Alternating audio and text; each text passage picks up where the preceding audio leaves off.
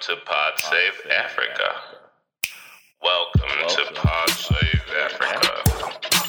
Welcome to Pod Save Africa. Welcome to Pod Save Africa. Welcome to Pod Save Africa. Welcome to Pod Save Africa. Welcome to Pod Save Africa. Welcome to Pod Save Africa. Welcome to Pod Save Africa. Welcome to Pod Save Africa. Hello, welcome back to Pod Save Africa. It's your host, Akande Adirele, and I'm here with my sister again. When it comes to, um, want to holler at our listeners real quick? Hello, everyone. It's Kosala. Glad to be back. There you go. I, I don't know. Why do I always say your full name? I don't know. I don't know either. Did I say your I full really name don't. growing up? I think I said No, your you name. called me Kosala. No, you never did. Only Really? mommy ever called me. Maybe Yes. it's okay. Well, I don't know why. Anyways, uh, family drama aside, guys, we're here for for with the first of all, happy New Year to those of us who didn't listen to to of you who haven't heard our last episode. Please have a listen. Um, you get an idea of what the last year looked like and what we're looking forward to putting out this year. Um, happy New Year to you, and uh, I hope you're. Oh, we're about 13 days in now. I hope that your New Year's resolutions are still intact. I hope you're still going to the gym if you are. You know, if that was one of your New Year's resolution, if you're trying to exercise more, I hope you're doing that. If you're trying to eat better, I hope you're doing that. That if you're trying to work on certain ideas, I hope all that is going successfully. We're 13 days in. Keep grinding. I'm just here to motivate and support you. I believe in you. Keep pushing. Keep doing what you do. Uh, yeah. So moving on, we're here with a uh, news update for you guys, just to catch you guys up on kind of as a, a moment in time what's going on on the African continent right now. So without further ado, I think um, how should we do this, Icon? Do you want to do me one story, you one story, or should I read the stories and then you kind of really like just discuss on it? I mean, these are a lot of long stories, so we should probably do you one story, me one story. Fair enough, fair enough. Can't have too much of my voice. My sumptuous, crispy voice. Anyways, um, yes, so the first story is back to one of the huge things that's happening on the African continent this year. And it was, uh, we actually put, put up some posts on this on our uh, Instagram page. But the first story is about elections. Um, the country of Congo just had its elections in which Felix Tshisekedi emerged as the winner. Um, to su- to succeed the current president Joseph Kabila. Um, the DRC is has its new incoming uh, president, and he won with just over seven million votes, which is which was roughly about thirty eight point six of the entire votes. The other strongly favored candidate, Martin Fayulu, a former ExxonMobil executive, came second with six point four million votes. Um, Tshisekedi, his father whose father Etienne died in February 2017, will be taking over from President Kabila, who has ruled the country since 2001, which makes that 18 years, taking over from who is his president, who's his father who was assassinated. The reason why I brought up Tshisekedi's father, Etienne, is because he, Mr. Etienne, was actually a former huge opposition leader to both Kabila and his father right? So Kabila's preferred success was actually somebody else entirely, and that guy came third and won, and and only Ima, his name is Emmanuel Shadary, and he only got 4.4 million the votes. It's actually quite interesting for like the the preferred successor of the current ruler to come in third. Um, the overall voter turnout was about 47.6%. I was looking at some, I was reading the news and I was kind of deciphering the, the news, and they said that the, the language they used was, was just 47.6%. That's a pretty high number for like registered voters. That's pretty good. Um, that's not bad at all. So having forty seven point six is not terrible. I mean, every every every vote counts, so it's important for people to get out there and express their will for who they want to rule the country. But that was the overall voter turnout. However, this election didn't had its own share of contro- controversy. The big controversy being that parts of Congo um, has been set dealing with an ongoing Ebola outbreak. If you guys remember Ebola from two or so years ago um, was is the disease that infects people by contact primarily, and people die um, fairly quickly as a result. Um, it was a huge deal, and it's there's currently an on ongoing uh, outbreak that's being managed by the Congolese people. Um, votes as such in four cities in those regions was delayed till March. Now, that being said, now that might sound weird to you. So, four cities get to vote on an election till March, and the population of that four city, those four cities, is roughly about a million people, which is enough to actually sway the elections in the favor of the guy who came second, Martin Fayulu, which is interesting. So, um, the Catholic Church and the leaders of Catholic Church in the country and the opposing candidates are all like throwing red flags, like, oh, something's going on, um, due to not just that major thing and other uh, issues, but however, it's, it's kind of interesting how it's fallen in. The, I mean, the election fell in the lap of Felix Tshisekedi, who necessarily, who did not necessarily um, who did not he wasn't the favored candidates of the current guys in power, so he probably didn't have any effect on the on the decision of the government to you know postpone the vote in those four cities. So um, it's quite interesting. You know, we try you trust us as Pod Save Africa to keep you guys engaged and, and aware of what will be happening in the next coming uh, months with regards to that election, seeing if there's a recount or things like that. But um, yeah, it's quite interesting, something to pay attention to. Um, yeah. Uh, any thoughts on this? Um, I think it's interesting that we see 47.6% as a good turnout. Um, relatively. Relatively, okay. Yeah. Let's let's go with relatively. Much better than and, most countries, really. Right, and uh, I think Ebola was more than two years ago. Was it? Oh wow. Okay, um, yeah, it's, yeah, it's been a while. Oh, we are in 2019. My bad. Okay, yeah, yeah it's been five like, years ago. It's been about five years. Yes. Okay. Um, so that's those are really my only two thoughts. Okay, yeah. So yeah, like I said, there was a little bit of a while ago, but um, hopefully that process and that crisis gets managed. Um, we'll keep you up to date on that as well on the on the process there. So um, I want to handle the next story. Yes, uh, the next story is coming out of Madagascar, um, a little country like that. It. I'm sorry. I'm so sorry. Anyways, I'm so sorry okay.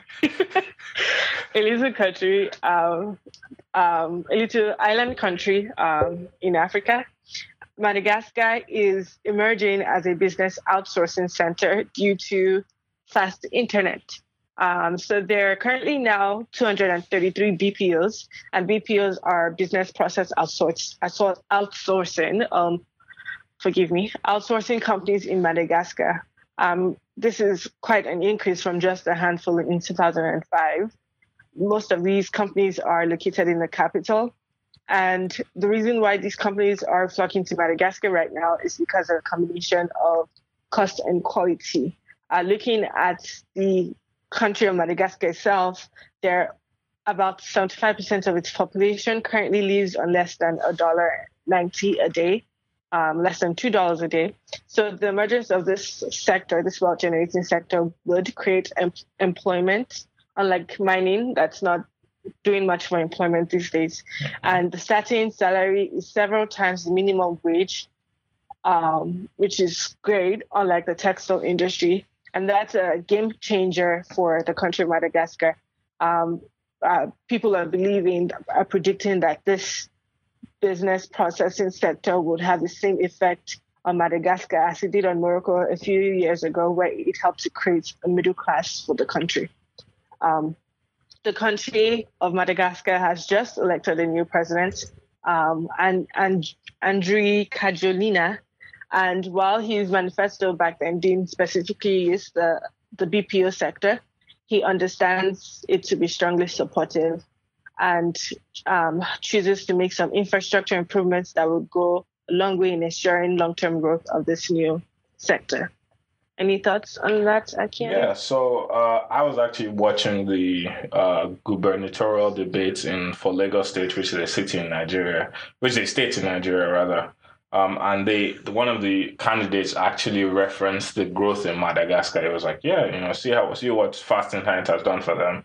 Um, it's enabled them, like the people who have the education are now doing business process outsourcing. And what that looks like for a lot of folks is like customer support, customer care, and things like that. Um, you know, when sometimes you call and, you know, somebody from another country helps you resolve issues. Uh, with whatever thing you're dealing with, um, that's kind of what it looks like. So it's a variety of different things, not just that, but it's it's um it's definitely an opportunity and that definitely helps create a, a, a middle class because you know people um, are able to earn far more than than they would have been able to otherwise and it was just fascinating to see kind of a, a state government in in Lagos, a candidate for a state government in Lagos referencing the opportunity to um, to emulate something good going on elsewhere in the in the continent. So that was quite it was quite fantastic. Yeah, and it was great to see. Yeah. Right. And to add on, um, this business process outsourcing is not necessarily just call centers. It's just contracting out non-primary business activities to a mm-hmm. third-party provider. So it could even be outsourcing the HR responsibilities or outsourcing accounting. And this would effectively give uh, people in that country a chance to engage with people from other countries and also kind of build on the international relations a little bit. So it in itself is a really good development and we can't wait to see what that does for the country of Madagascar.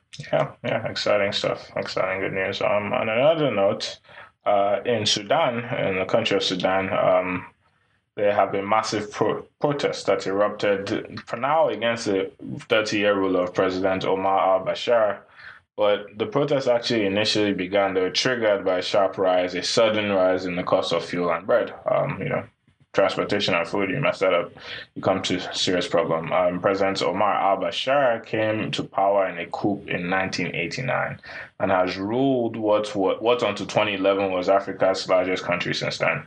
Um, if you guys know, South Sudan seceded from the rest of Sudan, so there's South Sudan now and Sudan. But at the point when they were both the same country, it was um, it was the largest country on the continent. Um, when he seized power, Sudan was in the middle of a 20 year, 21 year civil war between the north and the south. Um, before he took the and before he took the helm, he was a commander. He was a commander in the army, responsible for leading operations in the south against the late rebel leader John Garang. Um, three quarters of Sudan's oil income was lost after the country's southern half voted to secede in 2011 um, and that which led to the formation of South Sudan. And the economy has really been strained by like roughly 20 years of U.S. sanctions, which were finally lifted in 2017. Um, the U.S., however, has introduced some more economic sanctions after accusing Sudan of sponsoring um, terrorist groups. So um, the numbers kind of look like I, I think the, the, last numbers I was looking at said that roughly 800 people have been arrested, a little over two dozen, a little around something something about two dozen killed already. So um, it's one thing, first of all, to keep Sudan in your in your prayers and whatnot, and hopefully. Um, one way or another, whatever the resolution is, one which potentially could be a transition to another to another uh, to different leadership that hopefully uh, comes in and helps uh, make things better. However, I'd like to add this additional point though that this um, pro- this protest system, I think a lot of people look at and say, "Oh, it's bad, it's terrible," um, and that's you know definitely based on perspective. Um, and Sudan, as an interesting case, has or, has already had previously two massive protests that have caused changes in the changes in power. Right, so one military, dictator was toppled by um, by protests, and a second, uh, uh, I don't want to call him a, a, civilian government, but something close to a civilian government was toppled, and this would be the third set of protests to, if they are successful, successfully topple um, a, uh, a a defunct government or a defunct ruler. So, um, guys, have a have a, you know it's it's an interesting story. Anko, do you have any thoughts?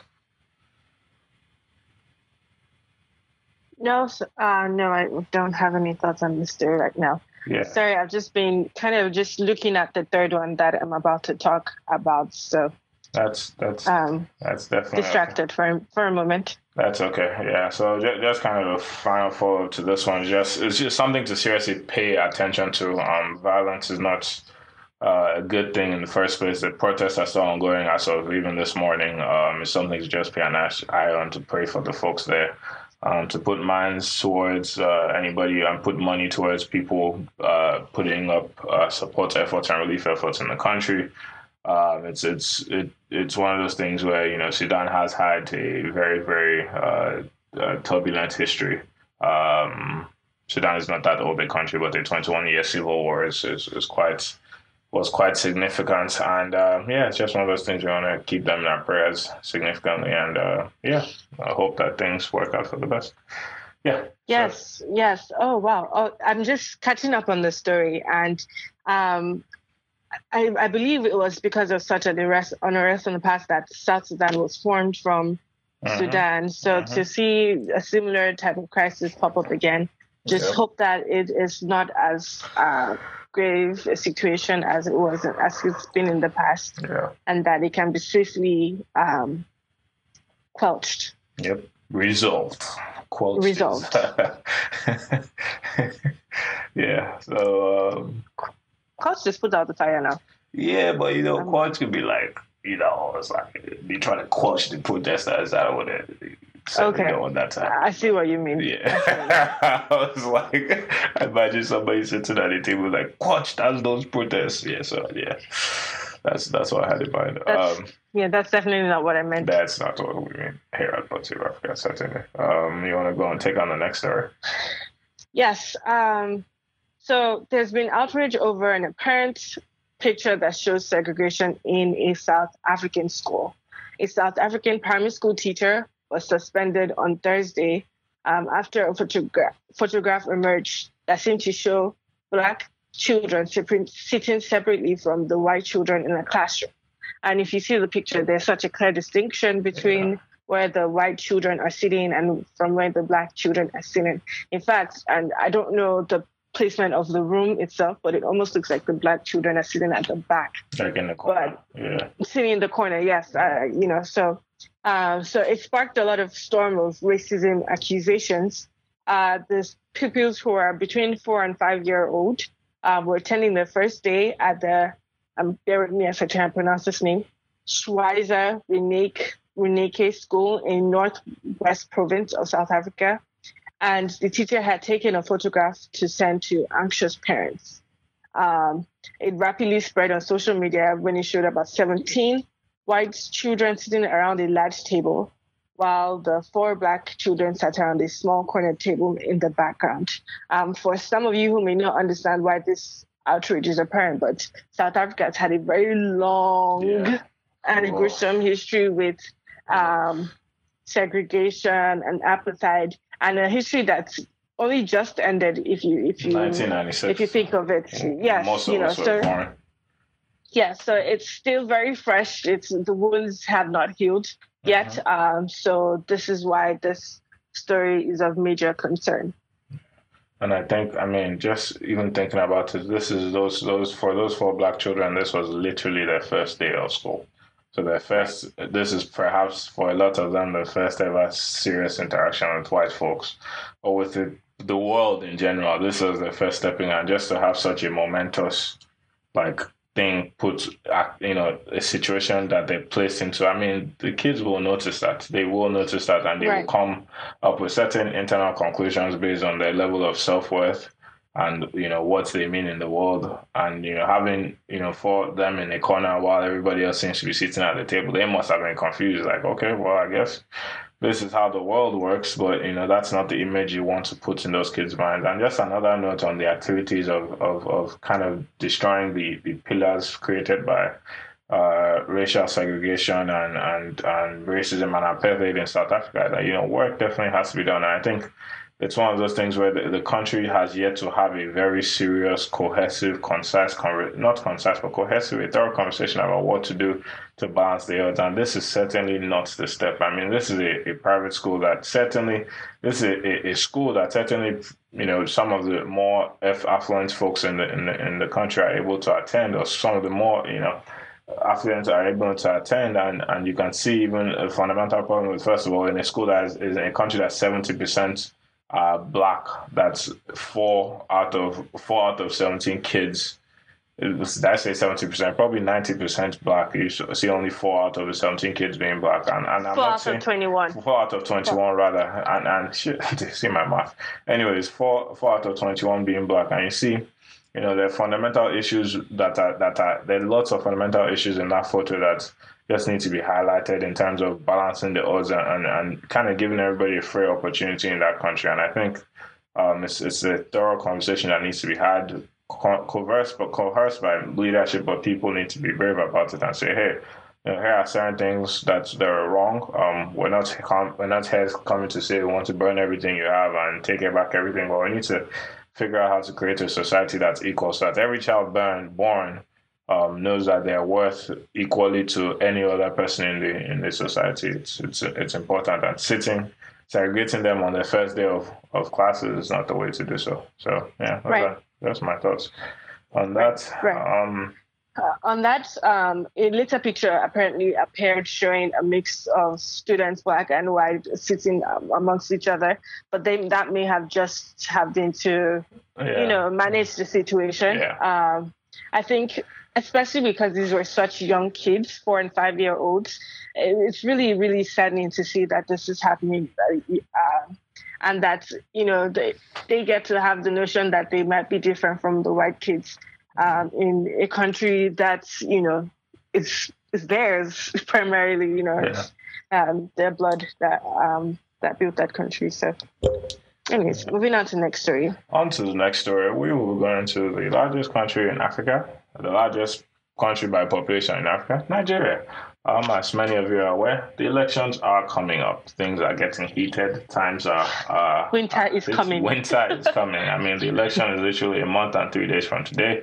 February 16th is the day it shall all be going down between the ruling party, APC, and PDP. It is going down. This is hotter. This is more interesting than Game of Thrones. Stay absolutely tuned, guys, because it's going to be monumental one way or another. You have a choice between a inept, what people view as an inept uh, old geriatric uh, president who is unable to be innovative about the issues that the country has, and a former vice president that everybody seems to be worried about his uh, interest in the in the state of the country in itself. They believe both that he did not do enough when he was part of the power ruling coalition and that he is just inherently corrupt and doesn't actually care about the country and will just be there to put his cronies in place. So this, I would say, is not a great choice. And you have a plethora of third party, third horse, dark horse, blue horse, orange horse, all the horses candidates that have been unable to form a strong enough uh, third party candidacy. So we will have to see how it plays out. However, in the midst of all this, the ruling party somehow still manages to both make us laugh and be disappointed at the same time. They did just so utterly disappointing utterly disappointed. They did so by copying the manifesto for the 2019 elections from another country. In this manifesto, they promised to keep america they safe y'all. promise literally within the manifesto to keep what America america safe. safe They promised to. Some would say make America great again. great again Why? What is the call? Why? I'm sure somebody read that and was like, "What? Wait, what? what country?" Did nobody check? Did nobody? I mean, you're the ruling party. check y'all You have some check. interns. Buhari needs some interns. You get your interns to review your materials before you send them out. First of all, you shouldn't be plagiarizing in the first place. That's lazy. Lazy, and it just reinforces everybody's thoughts that you're an old dude who can't get anything done right. In addition, apparently, the president and the ruling party have a history of such plagiarism, being that President Buhari apologized in 2016 after being caught using lines from a speech, speech once delivered by former American President Barack Obama without attribution. I would say, however, that copying speech And lines from won. Barack Obama is he still won. That's true. Copying speech lines from Barack Obama. This, I think this is after his he won the 2016. Oh, but yeah. So right yeah so I would say that, you know, copying from Barack Obama is not. I mean, that's good. Good, good speak. He gave It's very Barack interesting, Obama, yeah. good speeches. He's- Great. Yeah, Yeah. very, very powerful it's a good speechwriter But then, not that you should copy but I mean, even if you're copying, no attribution, simple plagiarism. Can you you now want to tell us you passed WAEC? Wow, it's crazy. Anyways, moving on from that, Onika want to handle the next story. Yes. Um, I mean, well, we didn't even mention like what what this plagiarism came from. It came from the title of the party's plan, for Yeah. energy infrastructure. Yep, yep. Um, and that's even more of a bigger deal because energy infrastructure in Nigeria, in Nigeria. is, Yep. Oh boy. is huge. It's like the thing you should have been more serious about. You pretty much Exactly. lifted portions of it from yes, somebody else. and. I think that's just an illustration of the regard that that party and the president And has for Nigeria. Nigeria. And just Yeah. yeah, it's Yeah. just the regard for what they have, the regard they have for Nigeria in It's general. a sad So something. It's it's uh, it's very unfortunate to say the least. Quite unfortunate. But Anyways, on to some. moving on, Yes. you know, um, Egypt beats South Africa and ends the right to host the 2019 African Cup of Nations. Yeah. And Mo Salah wins African Player of the Year for the second time in a row. Mo mo mo. Egypt, which is currently the most successful country in the uh, African Cup continent, um, I'm Cup sorry, African. Cup tournament history, African Cup of Nations tournament history, Mhm. beat South Africa, the only other nation to have submitted a formal bid, by 16 votes to one to To one. to run 16 votes to one, sorry, at the Confederation of African Football's Executive Committee on Tuesday. The country has just six months to prepare for the 24 team tournament after Cameroon, the original host nation, was in November stripped of the right to hold the event because of slow preparations. Six months, wow. Yeah. The Cup of Nations tournament is expected to take, take place from June 15th to July 13th, and Egypt will be hosting for the fifth time in a row, having done so in 1959, 1974, 1986, and 2006. You guys take note of this date because we're running a quiz, y'all. Are. But, um, so yeah. they will be um, hosting once again Yeah, in yeah. 2019. And congrats to Mo Salah, man. Because he's a baller, baller, mo baller, baller shot caller, baller scoring Ah. goals. Everybody thought he was a one season wonder, but he's not. He's a two season wonder. Let's see how this For let's now. see for now. But he's doing very well. I wish Liverpool the very best. I am a fan of football. I support no team, but um, I definitely, I definitely. Uh, I just think it's eh, eh, eh, interesting. I just think it's interesting how. I just think it's interesting how Egypt is hosting and has hosted several times, and they don't really claim to be part of Africa. But That's true. anyways, what do I big know? facts, big facts. When, when But- comes, you want to be. Uh, no, but really, I think it's one of those things where just as a continent, as well, our general unity needs to be worked on. I think that goes from all sides. Some people wouldn't visibly say that they're not part of the continent, but the way they act, it doesn't doesn't show that they are. Um, anyways, our final story for today takes us to Zimbabwe. See that. Ah, Zimbabwe featured very heavily in the news last year because a lot happened in the country. First of all, a all, lot. Big Man Mugabe, Uncle Bob, out. Big B, Pooped Mr. out. Mu to the Mu to the Mugabe got kicked out in a bloodless coup, um, which left him, which left his successor, uh, Mr. Mnangagwa, the current ruler of the country. Even that that that language coup is not necessarily factual, depending on who you ask. Depending on who you ask, yes. Some people say Or it's a coup. depending on Some people say some people say it wasn't. Yeah. You know.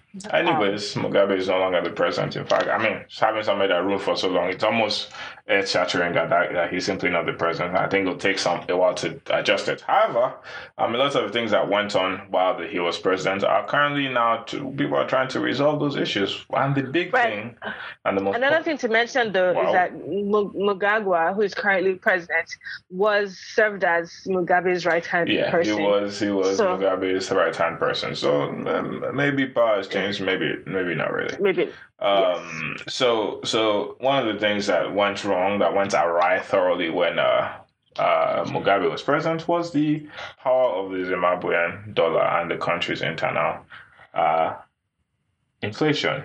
What people don't might not know is that in the Zimbabwean dollar had become useless in 2008 when inflation spiraled to reach a I don't want to say a record, but to reach 500 billion. It was a record, a 500 billion percent. You heard me, 500 what? Billion, 500 billion, half of 1 trillion. Another quiz, yo. 500 billiwaps percent in 2008, the highest rate in the world for a country that is not at war, which wiped out people's pensions and savings, which were stored in that country's currency. Um, Zimbabwe is now attempting to introduce a new currency in the next 12 months. The finance minister just said, as a shortage of a shortage of US dollars has plunged the financial system into disarray and forced businesses to close. Okay, another thing to add though with that um, with that point, I'm sorry, I'm sorry, I'm sorry, is that Zimbabwe has wow. started to use the US dollars as yeah. their own currency. You know, I was just about um, to say which that. is why. Yeah, yeah. So right. So yes, Zimbabwe abandoned its own currency in 2009 after the hyperinflation, and they adopted not just the U.S. dollar but a bunch of other currencies, the greenback and other currencies such as sterling, the South African rand, the US dollar. Um, however, there's simply not enough hard currency in the country to back up the $10 billion of electronic funds trapped in local bank accounts. So that's a really interesting, fascinating problem. So you have money in your bank account that says like, I have $5 million. However, there's no actual there's not actually enough cash. Like the banks don't actually have the hard currency to give you your money.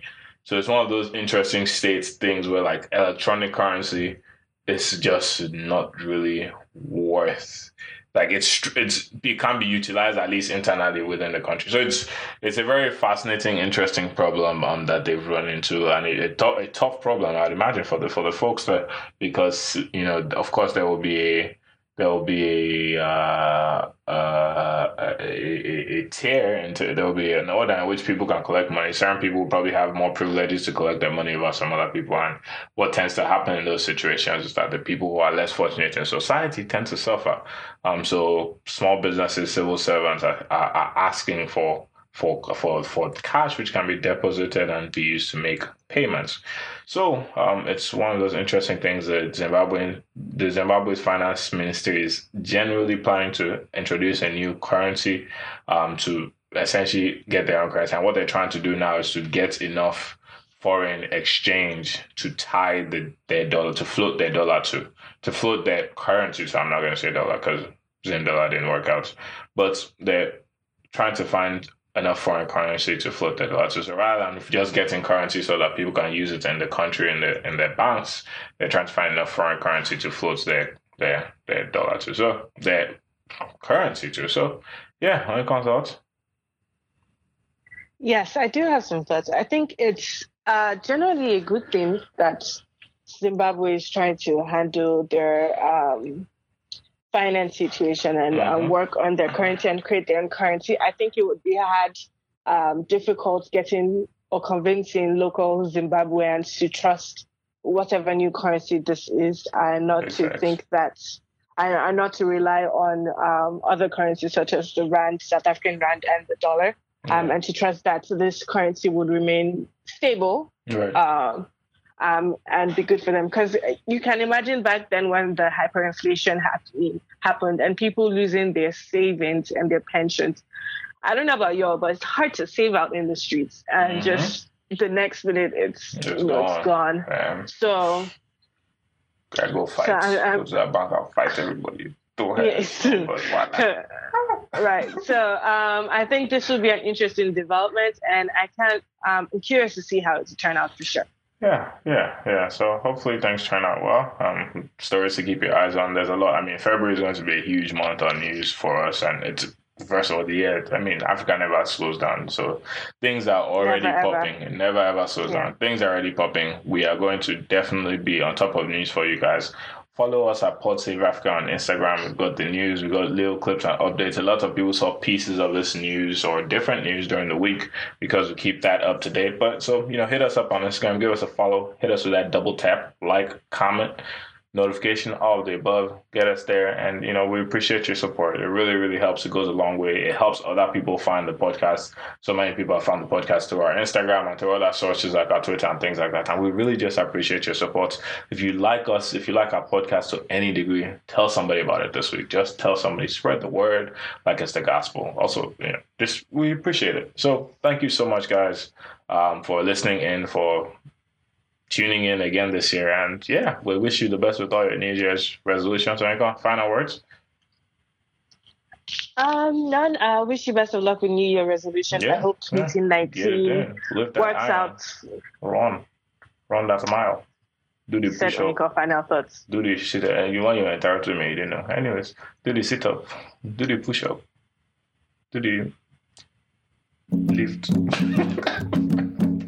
my, my mind suddenly run out of exercise. Anyways, I can't go. Thank you for tuning